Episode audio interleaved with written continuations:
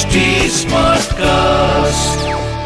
आप सुन रहे हैं एच डी स्मार्ट कास्ट और ये है फीवर एफ़ प्रोडक्शन बोलो साई साई राम बोलो जय जय शिरडीधाम भाऊ साहेब धुमाल पेशे से वकील थे। एक बार वे किसी मुकदमे के सिलसिले में निफाड़ की कोर्ट में जा रहे थे। शिरडी मार्ग में ही पड़ता था। इसलिए वे श्री साईं बाबा के दर्शनार्थ शिरडी में ही उतर गए। मस्जिद में जाकर उन्होंने बाबा के दर्शन किए और पुनः लौटने की अनुमति चाही। लेकिन बाबा ने अनुमति नहीं दी। वे रोज अनुमति मांगने जाते और बाबा रोज ही मना कर देते। इस तरह धुमाल को शिरडी में ही रहते हुए एक सप्ताह गुजर गया। एक सप्ताह बाद फिर एक दिन वे मस्जिद पहुँचे और बाबा से लौटने की अनुमति मांगी।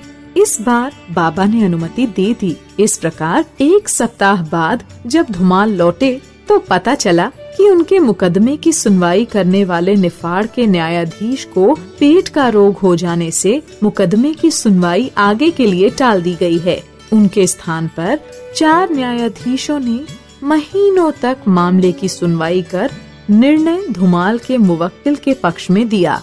फलस्वरूप वह बरी हो गया। बाबा की कृपा से धुमाल को सफलता मिली।